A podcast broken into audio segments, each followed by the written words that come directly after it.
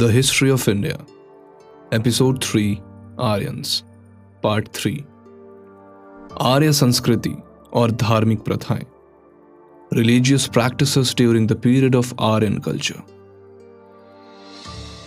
अग्नि पूजा हिंद आर्यों और हिंद ईरानियों की विशेषता मानी जाती है ऋग्वेद में वेदी की चर्चा है और जदे अवस्थों में अग्नि पूजा को बहुत महत्व दिया गया है कुछ लोग अग्नि पूजा को हड़प्पाई मानते हैं। किंतु, जो अग्नि वेदियाँ गुजरात के लोथल नामक स्थान और राजस्थान के कालीबंगा में पाई गई हैं, उनके उत्खनक भी उन्हें सच्ची वेदियाँ नहीं मानते हैं। एस आर राव के विचार में लोथल की वेदियाँ चूल्हे हो सकती है। कालीबंगा में आग रखने की जगह को बीबी लाल वेदी इसीलिए बतलाते हैं क्योंकि समुचित शब्द उन्हें नहीं मिलता है। जो भी हो, इतना तो स्पष्ट है कि हड़प्पाई संदर्भ में जिस प्रकार की वेदिकाएँ मिली हैं, उनका वर्णन ना तो प्राचीन ग्रंथों में मिलता है और ना ही उनकी आकृति प्राचीन परंपराओं के अनुरूप है। अग्नि पूजा प्राचीन काल में अनेक समाजों में होती होगी और इसमें सैंधव सभ्यता को शामिल किया जा सकता है। लेकिन यह स्थापित नहीं किया जा सकता कि हड़प्पा की वेदिकाओं का रूप वैदिक वेदियों जैसा है। यह उल्लेखनीय है कि दक्षिण यूक्रेन में चार हज़ार ईस्वी पूर्व में कुछ ऐसे अग्निस्थल मिले हैं जिनसे अग्नि पूजा होने का तो अनुमान होता है, पर उन्हें वैदिक अग्नि वेदी की संज्ञा दी जा सकती है। आर्य संस्कृति और पशु बलि cattle sacrifice in the time of Aryan culture पशु बलि आर्य संस्कृति का महत्वपूर्ण अनुष्ठान था, किंतु इस तरह से यह पशुचारी जनजातीय समाज में हर जगह पाई जाती है। अतएव, इससे कोई बड़ा निष्कर्ष नहीं निकाला जा सकता है। प्राचीनतम पशुपालक दूध और इससे बनी चीज़ों को पाने के लिए गाय नहीं पालते थे। द्रविड़ भाषा भाषी गोंड जनजाति के एक समुदाय का अभी भी यह विश्वास है कि दूध पर वास्तव में बछड़े का हक बनता है। अतएव प्राचीन पशुपालक, गाय और अन्य पशुओं को मांस खाने के लिए पालते थे।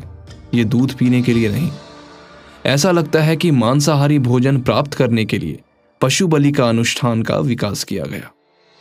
यूक्रेन और दक्षिण रूस के कब्रों में चौथी और तीसरी सहशताब्दी ईसा पूर्व के श्राद्ध कर्म में पशु बलि के अनेक उदाहरण मिलते हैं। दक्षिण मध्य एशिया में दूसरी सहशताब्दी ईसा पूर्व और इसके बाद भी इसी तरह के उदाहरण मिलते हैं। ऐसा लगता है कि लोगों के जीवन काल में पशु बलि प्रचलित थी। मरण उपरांत भी यह अनुष्ठान इसलिए किया जाता था कि मृतकों को परलोक में भोजन मिलता रहे। वैदिक समाज में अश्वमेध का विशिष्ट स्थान है। किंतु वेदों के फ्रांसीसी विद्वान लुई नू का मानना है कि अश्वमेध हिंद यूरोपीय अनुष्ठान था। यह प्रथा प्राचीन रोम और मध्यकालीन आयरलैंड में प्रचलित थी। अश्व बलि संबंधी प्राचीनतम पुरातात्विक प्रमाण उसी प्रकार का है जैसा पशु बलि के संबंध में है। यूक्रेन और दक्षिण रूस के अनेक कब्रगाहों में एक से अधिक घोड़े की बलि का उदाहरण है।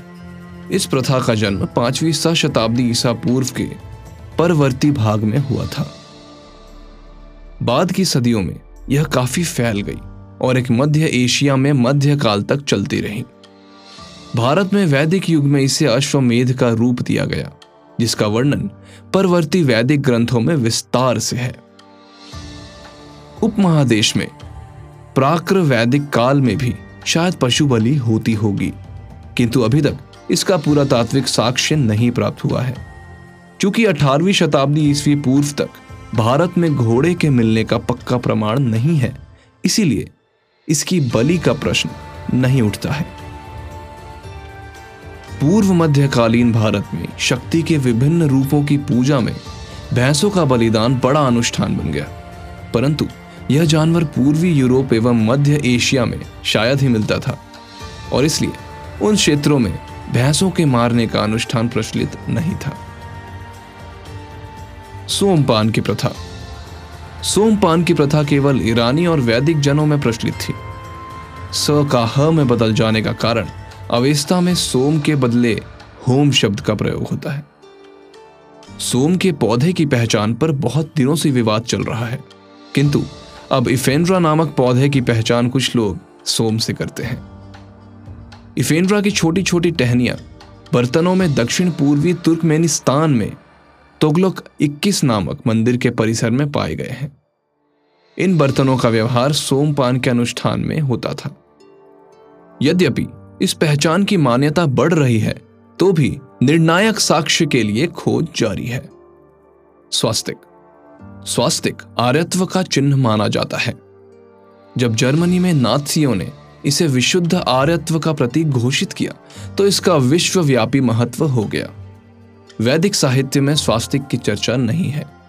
यह शब्द ईसवी सन की प्रारंभिक शताब्दियों में ग्रंथ में मिलता है, जबकि धार्मिक कला में इसका प्रयोग शुभ माना जाता है।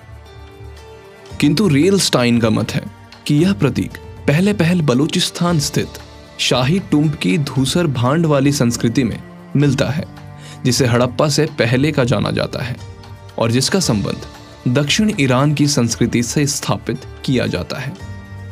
स्टाइन की दृष्टि में स्वस्तिक का प्रतीक अनोखा है, क्योंकि ऐसा प्रतीक भारतीय और पश्चिमी एशिया के संस्कृतियों में नहीं मिलता है। किंतु अर्नेस्ट मैके के अनुसार, यह सबसे पहले एलम अर्थात आर्य पूर्व दक्षिण ईरान में प्रकट होता है। स्वास्तिक वाले ठप्पे, हड़प्पाई संस्कृति में और अल्तीन टेपे में पाए गए हैं, और इनका समय तेईस सौ दो हज़ार ईस्वी पूर्व है। शाही टुम्प में स्वास्तिक प्रतीक का प्रयोग श्राद्ध वाले बर्तनों पर होता था और 1200 ईस्वी पूर्व के लगभग दक्षिण तजाकिस्तान में जो कब्रगाह मिले हैं, उनमें कब्र की जगह पर इस प्रकार का चिन्ह मिलता है।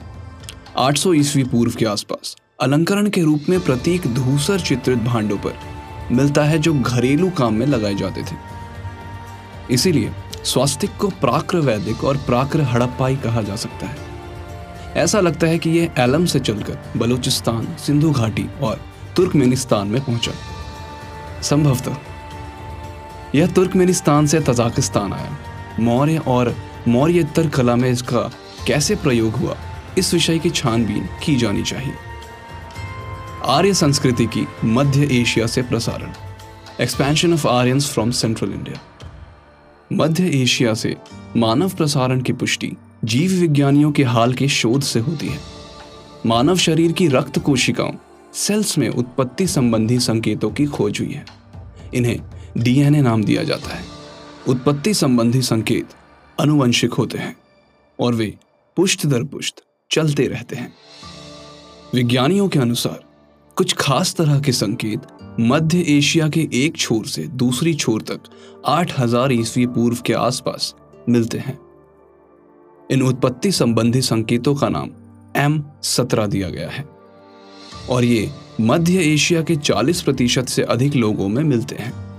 खोजने पर दिल्ली के 35 प्रतिशत से अधिक हिंदी भाषा भाषियों में एम सत्रह मिला है, पर द्रविड़ भाषा भाषियों के केवल 10 प्रतिशत आबादी में मिला है। इससे स्पष्ट है कि हिंद आर्य भाषा भाषी मध्य एशिया से भारत पहुँचे। जीव विज्ञानी हिंद आर्य भाषा भाषियों के मध्य एशिया से भारत पहुँचने का समय 8000 ईस्वी पूर्व के बाद रखते हैं, पर कोई तिथि निश्चित नहीं करते हैं। पूरा तात्विकों के अनुसार यह समय 2000 ईस्वी पूर्व से आरंभ हुआ। भाषा विज्ञानी भी हिंद आर्य भाषियों का भारत प्रवेश इसी समय के लगभग रखते हैं।